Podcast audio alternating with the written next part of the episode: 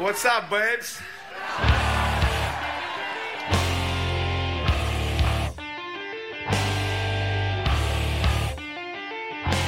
And as the puck drops, the words that DC fans have been waiting to hear since 1974, the Washington Capitals are the 2018 Stanley Cup champions.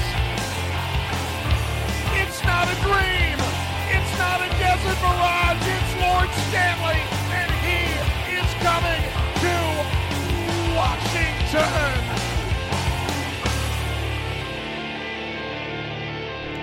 Welcome back to Japers Rink Radio. I'm your host, Adam Stringham, and today I'm happy to be joined by Isabelle Khurshudyan of the Washington Post. How you doing, Isabelle?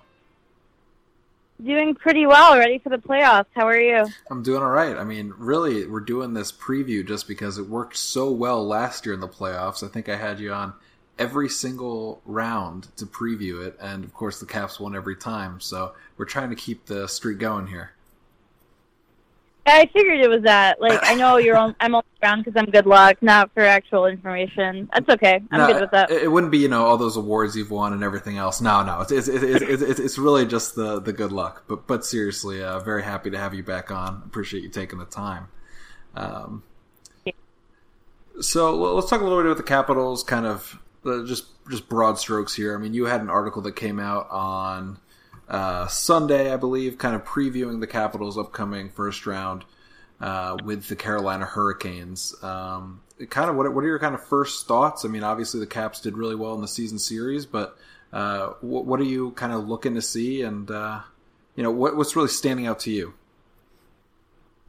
Yeah, I mean, I- I think of the Caps' kind of options for first round series. This is this was going to be the one that was really most favorable to them. And you know, you look at the lineups, you look at the goaltending, all of that, and I think you know the Caps have a clear edge in talent. Um, I think Carolina plays really hard, and they play a style that kind of makes you work for it, and that's something we saw, you know, in the four regular season games, but at the end of the day, the Caps have a lot more skill, and I think they have better goaltending.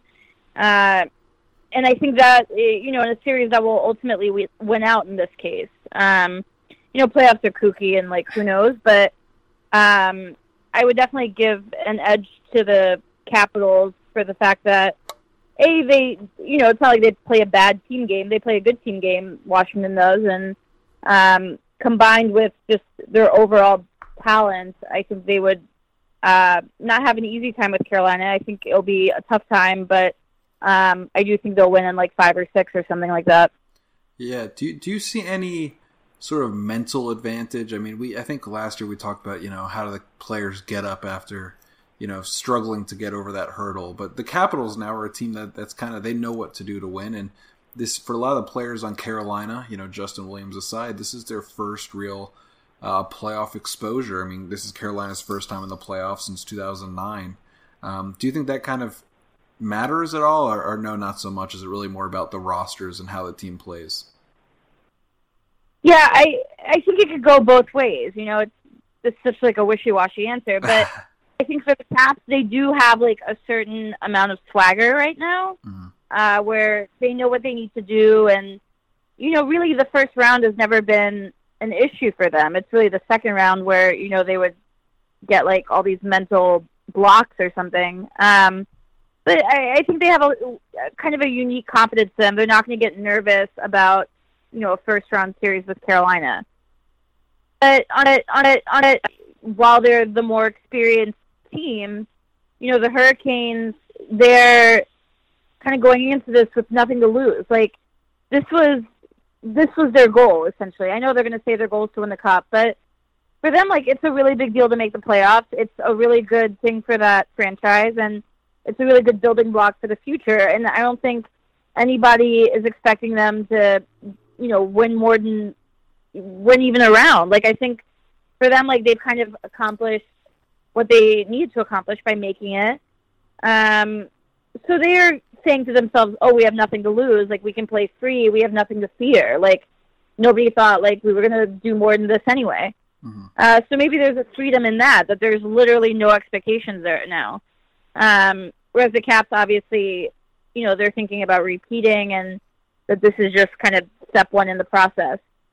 Um, I don't know, like I, I like I said, I think it could go both ways. I do see like a certain level of, you know, like I said, a swagger from the Capitals that I think is going to be really important for them throughout the playoffs.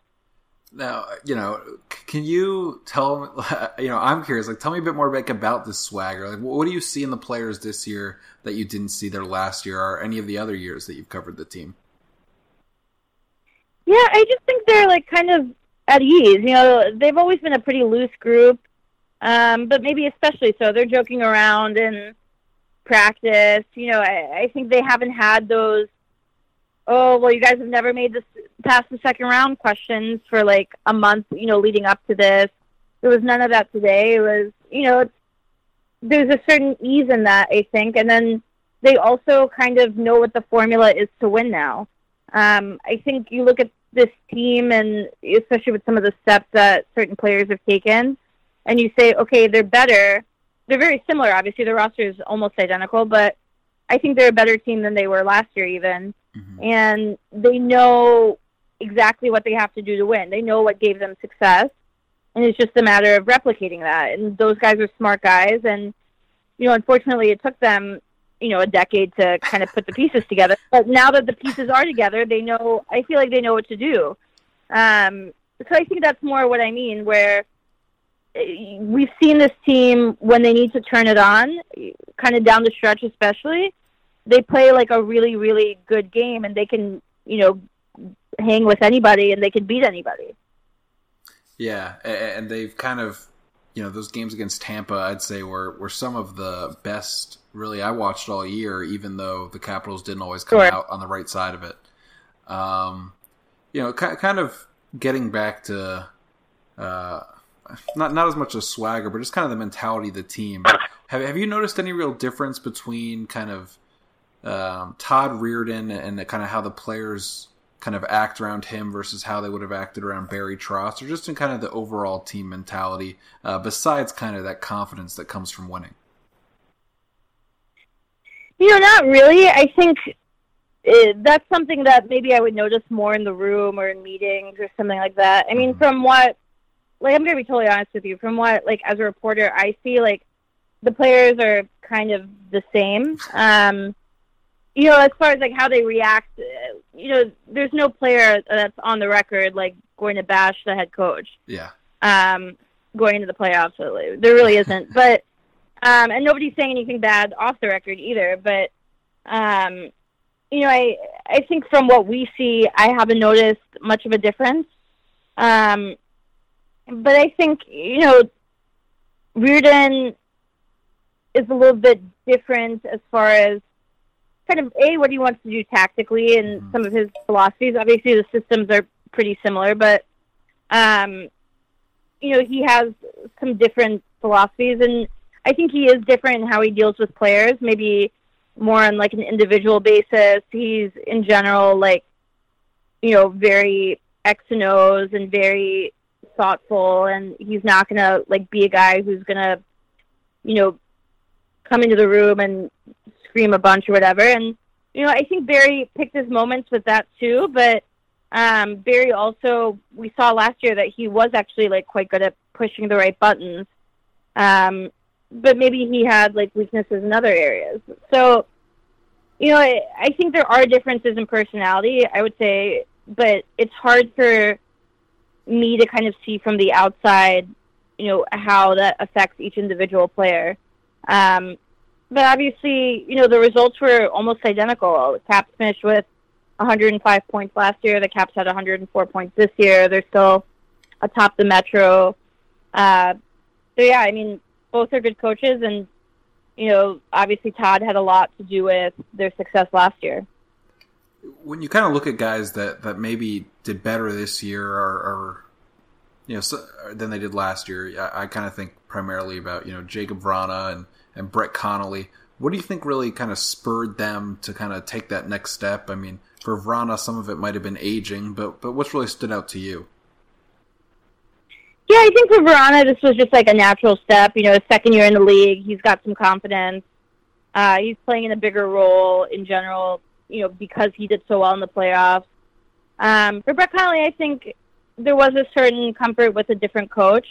Um, I don't think it was a secret that you know he and Trotz had their issues at times.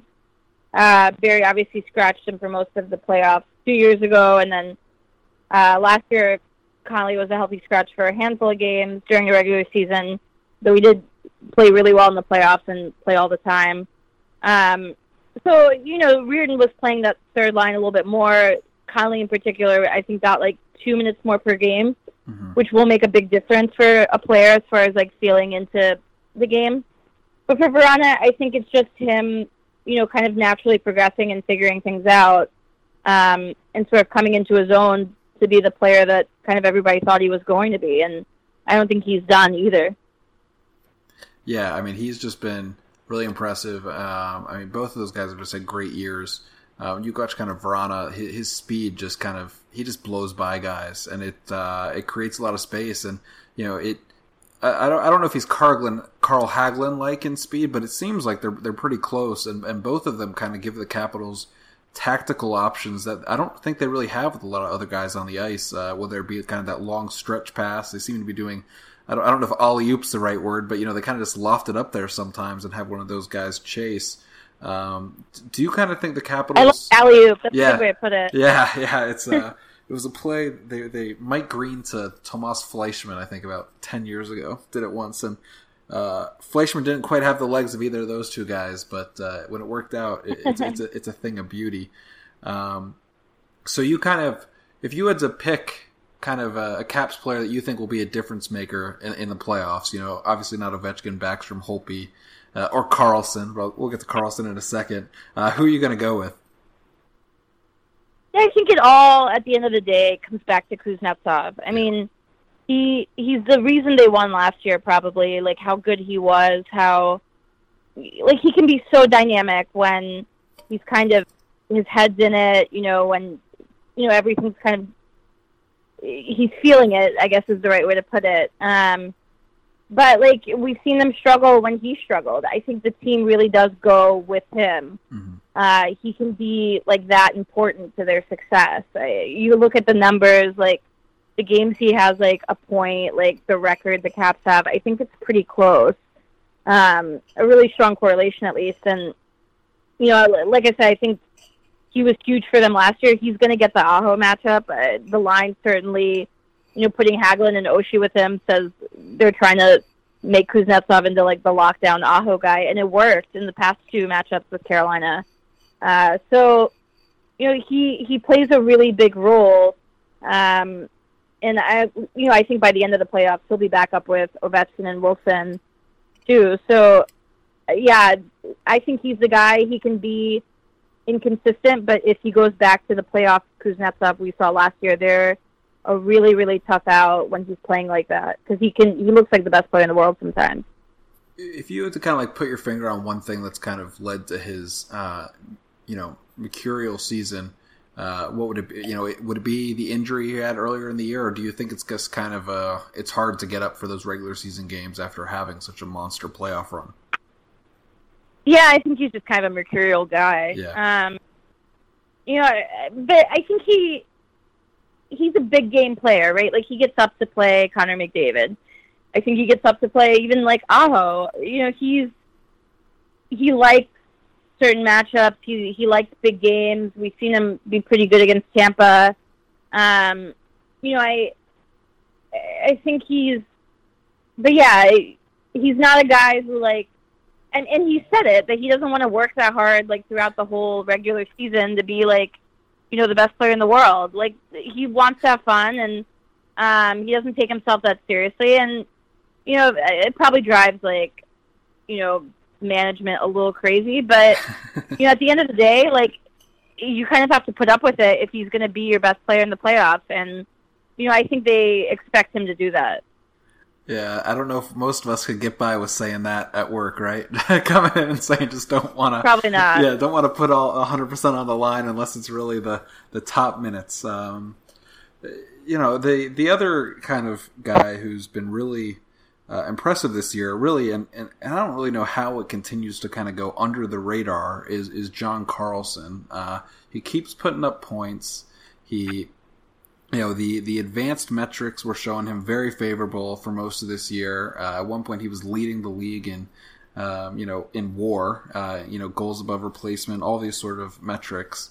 Um, but you know, I, I, saw that you would have him pretty high on, on your kind of Norris voting if the Washington Post allowed voting and Neil Greenberg said he would be his guy. But why do you think Carlson kind of, you know, when I keep looking at it, it seems like he's not really getting the same level of national attention as a guy like Brent Burns. What do you think is kind of driving that disconnect? Well, I do think Carlson's going to end up finishing higher in the Norris than Burns will this year. Really? Um, yeah, yeah, yeah, for sure. Like I think Giordano is going to like run away with it, but I think Carlson's going to finish like second or third. Um, just based on like my like very inaccurate gauge of like PHWA writers who've reached out to me to be like, "Do you think it's crazy if I vote Carlson second? Uh, to which my answer is no. Um, so I, I think he's starting to get like more of that attention, um, especially because like that guy is especially a big game player. If you look at his uh, playoff production, especially last year, like it's always been you're pretty good. And you think back to like his World Juniors, you know how he would play in the Calder Cup, stuff like that.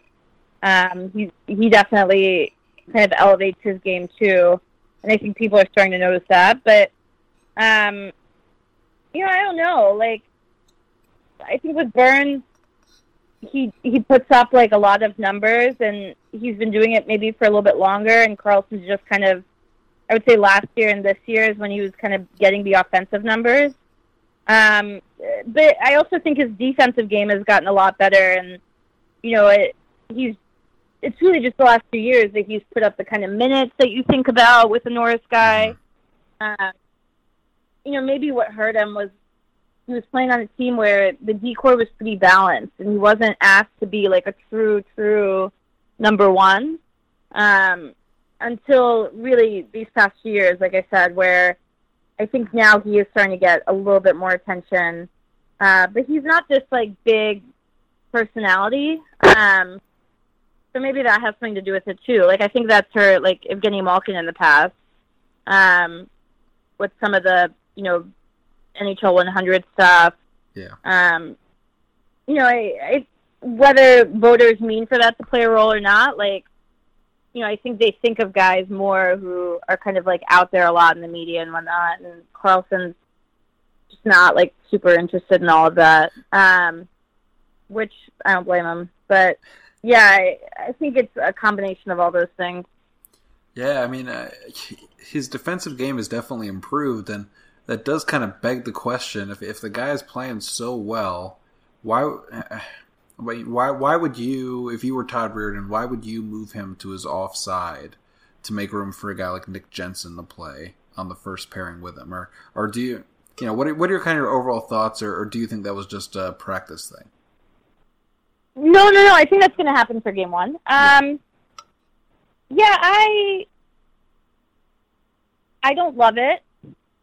Um, I agree with you. I think you know putting your best defenseman in a position he's not totally comfortable in is not ideal. Um, however, I think they're absent a lot of good options. um, where we've seen Jensen cannot play his offside. Yeah. Um, you know, he's gotten, you know, just with how the cap system is, it's pretty fluid, and guys will get caught sometimes on their left, and Detroit, like, or, you know, whatever their offside is. And Detroit, you know, their system didn't work like that. And so Jensen, for him, that's like a really weird and difficult adjustment. Um, and he has struggled with it, and he's kind of acknowledged that, that, um, you know, he's not really comfortable being on the left side. Um, whereas Carlson, because of how the system is, is a little more used to it.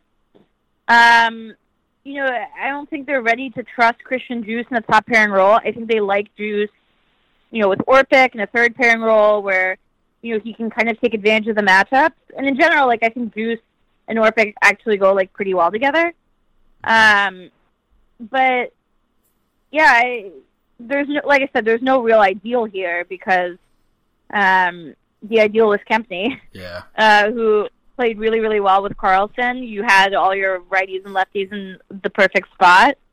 Um, what I think they're going to end up doing is that, you know, there will be some shifts where it's Djoos Carlson. There'll be sh- some shifts where Carlson Jensen. And I think situationally, especially late in the game when they're defending a lead, like I think they're going to go to Orpik Carlson a decent amount because they've already kind of started to show that look. Yeah. Um, so I, it's just going to be a little bit of a mishmash, and um, like I said, there's no like ideal scenario. Uh, so it's just kind of like trying to pick what the lesser of all the evils is, I guess.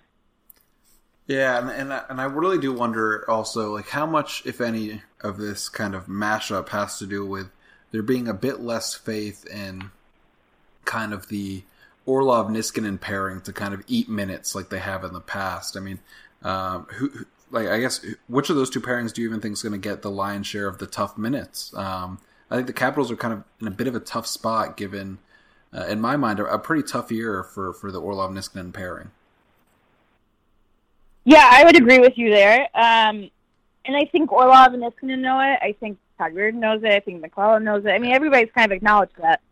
However, I do think they've been better uh, down the stretch. Like those are two guys who played like a lot of hard minutes last year, and mm-hmm. um, you know maybe had a little bit too much fun this summer. Um, so you know they they've uh, Brian MacLellan sort of alluded to that today, but you know they they definitely like had a rough you know first half of the season, but I I've noticed them be better in the second half.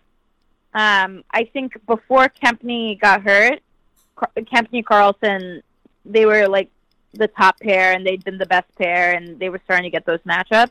Mm-hmm. Now, you know, I, I think it is going to be a split, but you you know the, that pair has been so good for you. Matt Niskanen has been so good for you for so long.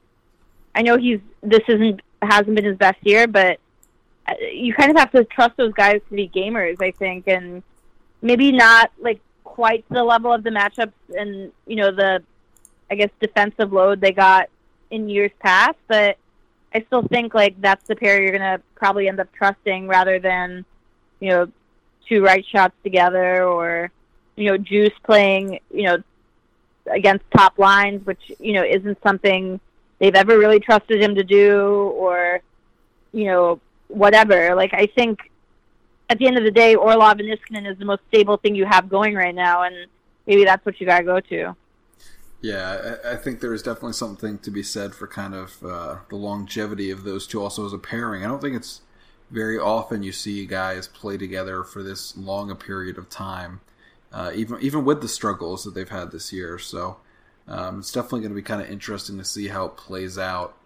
Um, Isabelle, I do want to get your, your you know, we, it's it's crazy. We've gone, you know, 15, 20 minutes and haven't really talked about Ovechkin at all, uh, which is kind of surprising.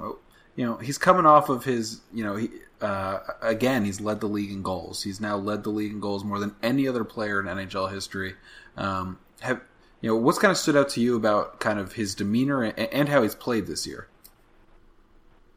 Yeah, I think he's in some ways he's been the biggest surprise. You know, he's he played a ton last year um, you know, short off season. I mean, that guy could have like drank himself into a stupor all summer, and we would have all been like, "It's cool, man." You know, like honestly, who was gonna like criticize him? Like yeah. he finally did it, uh, but he didn't do all that. He, you know, showed up. He looked even better than he did last year, and he's played a lot of minutes this year. I think for the Caps, like maybe he played a little too much this year, yeah. but uh, you know, workload wise, but you know, he's been really, really good. And MacLellan said this today, and I agree. Like, this has been some of the most consistent hockey we've seen from him, in that maybe there were games he had he wasn't scoring a goal, or you know, he had a little bit of a drought. But like, I don't remember like a string of games where I'm like, God, eight's been like MIA. You know, like he, I think he's played like at a certain level all year and has been pretty steady. Um, so I'm curious to see like how he kind of turns it up even more from that because uh, he has been really good. You know, he's not he, I don't think he's been quite as good defensively as he was in the playoffs, but that would have been like really, really hard to match for 82 games. Yeah. Um, so I, you know, I'm curious to see his level of commitment there because I think it was really impressive uh, last postseason. But still, like as far as two-way play, this was probably his best regular season in that department too. Um, so yeah, to me, this is the best I've seen him that I've covered him. Wow. Um, which is pretty cool because he's 33 years old. Uh, so good for him. yeah, he's kind of defying age right now, and I mean, uh, you know, a, a, generational talent. I mean, we'll probably not see a guy like him again in the NHL, at least not for a long time. Um, Isabelle, I do want to get a couple quick questions in about the Hurricanes. I mean, you kind of said that they're a scrappy team, um, working hard, but what do you kind of like? You mentioned Sebastian Aho. Like, what what about him makes him a concern for the Capitals? Um, and what can they do to, to shut him down? You already kind of mentioned who they'll use against him, but but like, what will be their overall strategy? Yeah, he's a guy who, you know, I think he relies a lot on his speed and kind of like in a Vrana way, where you see him kind of break open and get some open ice, and so it's limiting that. But you know, for whatever reason, like he has the Caps number, mm-hmm. um, eight goals and nine assists in twelve games. Like it's like I I feel like every time I watch like Caps Canes, like that guy scores. Um, so that's definitely like their biggest threat. I mean, that guy alone can be a huge series changer, and um, I don't think they. The difference between the Hurricanes and the Capitals is they don't have a ton of guys like that. You know, you look at the Caps, you're like, oh, TJ Oshie can be a series changer. Alcevescu can be a series changer. Kuznetsov, Vrana. You know, for the Hurricanes, it's like, all right, there's Aho, there's Teravainen, um, maybe Niederreiter, and maybe Williams, but you know, you start to kind of run out of guys eventually. Um, so really, like, I think that's going to be their number one priority is kind of limiting him because you're going to feel pretty good about your chances to kind of contain the other guys. I know Carolina's an analytics darling. Mm. they, they put up a lot of shots, they Corsi well, whatever. But at the end of the day, what shot analytics doesn't kind of account for is skill. And you watch them play, and I think that is still kind of their biggest you know, detractor, I guess.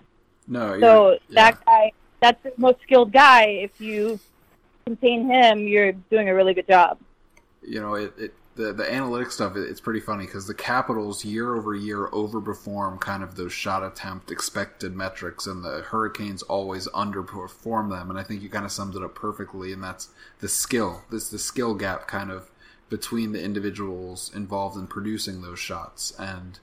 Um, I think I think it's, it's going to be an interesting case, like for analytics. Is it really is that kind of quality versus quantity battle we're going to see here uh, in, in, Caps Canes, and um, you know, you mentioned kind of limiting the opponent's best player, and and it kind of makes me think of what the Capitals did well uh, when they were successful both last both last year rather, and, and what they almost did against Pittsburgh the year before uh, where they were able to really neutralize the Penguins' top line. Obviously, they did that a lot better two years ago than last year, but um, you know, it, as you said, the Capitals' kind of overall depth should be really helpful. Um, you know, you already talked about Connolly, but is when you kind of talk about depth and you look at the Capitals' bottom six, is there anybody else that kind of jumps out to you with the real potential to make a difference? Yeah, you know, Hagelin's technically playing on the second line here, but you know, I, Hagelin's a guy I've been so impressed with him and how good of a fit that's been. Um, just from what he can do on the penalty kill. Um, it's just every time he's on the ice, you kind of your eyes dart to him because his feet are always moving. You know, I was talking to Vrana about him today, and if there's something, obviously they have similar skill sets with their speed, but you know, it was like, is there something about his game that you really like? And he was like, I feel like he's like using his speed like uh, even when he's just like in the zone it's not even like a breakaway. Mm-hmm. like he's just like so fast all the time. Um so you know i think hagelin's like a big one but lars eller was an amazing playoff player you know last year. It really to me it's going to come down to that third line. Um they've had a really good second half. They were not awesome in the first half of the season Uh, but they've been excellent lately, and they're going to have Vrana there for at least game one, it seems like. So, you know, if that line can, I could see that being kind of the Caps version of like HBK of a couple of years ago with Pittsburgh, you know? Yeah. Where you have like two 20 plus goal scorers and Lars Eller, who we know kind of gets up for the playoffs, and we've seen what kind of a playoff player he can be. Um, I think that one is going to be really big in this series. Yeah, the third line's definitely going to be interesting. Um, you know, Eller has the great kind of claim to fame last year of scoring the Capitals' first game-winning goal, that that overtime or triple overtime game in Columbus, and then uh, double overtime, double overtime, and then the eventual Stanley Cup clincher. So he he definitely is another one of those guys that has gotten up for big games in the past. So. Um, Isabelle, this is my last question for you. Uh, the Capitals' power play has I don't know if slumping's been the right word, but they just haven't really. You know, I don't think they're quite putting the fear of God in any of these teams recently. Um, you know, it seems like I'm not quite sure where the penalty kills have have, have changed their perspective. Uh, to, to, me, it looks like the Oshie spot isn't isn't quite generating the same level of threat as it has in years past. But um, what, if anything, do you think the Capitals are going to do to try to get that power play really clicking here in the playoffs. Yeah, if I could tell you the number of times like I get a tweet saying like "kill the slingshot," um, no, I, I, you know the first of all the Hurricanes have a really good penalty kill, and I think their penalty kill has actually done a really nice job on the Capitals in these four games. Yeah. Um, it's actually like an area I would give them an edge mm-hmm. um, in this series. Uh, but yeah, I it has not looked quite right really all year. I mean, it's had like some good stretches, um, but otherwise, you know, I, I, for whatever reason, it's just been like kind of a weird year for the power play, um, where you know if you're not scoring but you're getting some like zone time and you look dangerous, like maybe you kind of feel better about it. I yeah. think like lately it's just like they can't even like really get anything established. Um, it just looks like really odd. Um, so, you know, how do they fix that? I have no idea. Um, but, uh, you know, I think it really it's for them. It like comes down to like zone entries. I think you're right that um, the Oshie spot's not really doing a whole lot this year. It's not just Oshie; it's like the oh, Wilson yeah. spot too on the second. But um, yeah, it's you know I think if Kuznetsov uh, would shoot a little bit more from his spot. Maybe that frees up Ovechkin a little bit. Mm-hmm. But I think like right now, if you really cover up Ovi, and it seems like Ovi hasn't liked Carlson's pass to him in like a little while here. Yeah. Um, then you're kind of like taking, you know, usually uh, if that power play is going well, you know, they'll find another way to score. But lately, it just that's kind of like stunted them. Um, so see. I you know I liked it earlier in the year where Kuznetsov had like five power play goals, and you know that's kind of freed up Ovi later. Uh, now he's kind of gone away from shooting quite as much. But for them, you know, it's if they can get the zone, they're usually okay. They're okay at keeping it. They're okay getting their chances. Whatever. It's just this year it feels like the zone entries especially have like kind of been a problem. Yeah, it feels like they can never quite get even if they get in the zone, it, it's almost as if they're always under pressure and never quite able to get that kind of established formation. And I hadn't really thought about it, but after you mentioned kind of Ovechkin not loving Carlson's passes, in my mind, I'm seeing all of these. Well, Carlson passes it to him and he catches it and then throws it back to Carlson. So exactly, he's been doing that like a a lot lately. Like I think he hasn't liked something about it. I mean, and then Carlson like, you know, you do that so many times, Carlson's naturally going to be like, uh, maybe I shouldn't pass it to him. Like, you know, like you're gonna like seriously, like as a player, you're gonna start thinking twice, which is like a little natural. So, you know, it's just it seems like they're all like a little disjointed for whatever reason. Yeah, you know, I, wish it was happening like a, a, couple months earlier than it has happened because I feel like it's been worse recently. But um, you know, Capitals in the past have shown an ability to kind of put some wrinkles into the power play. Um, you know, during the playoffs, even before, you know, we we've seen them run the Ovechkin Carlson switch quite a few times, and Uh, maybe yeah. maybe this is all part of their plan, right? They're going to kind of show this new look uh, to the power play, and they've been saving it for the playoffs just to make sure that that other teams can't read up on it. I think that's the overly optimistic point of view, but hey, we'll see. This is all a long con. Uh, hey, they're uh, one team, one goal, and this was this has been their goal. So we'll see what game one has to bring. I mean, if they're going to move Carlson to the left side, who knows what's coming next? So. Uh, Isabelle, thank you so much for taking the time. I know you've got a lot on your plate, so thank you so much. Yeah, no problem. Happy to do it. Um, Isabelle, why don't you give everyone? I mean, I, I, I, would be shocked if any of the people that listen to this podcast don't already follow you on Twitter. But just in case, why don't you uh, give it a quick shout? Yeah, it's at iKhurshudyan, I K H U R S H U D Y A N, and my articles and such are on uh, WashingtonPost.com slash sports. Thanks again to Isabelle Khurshudyan for coming on this episode of Japers Rink Radio. I hope you guys all stick with us for continued coverage throughout the Capitals' quest to go back to back.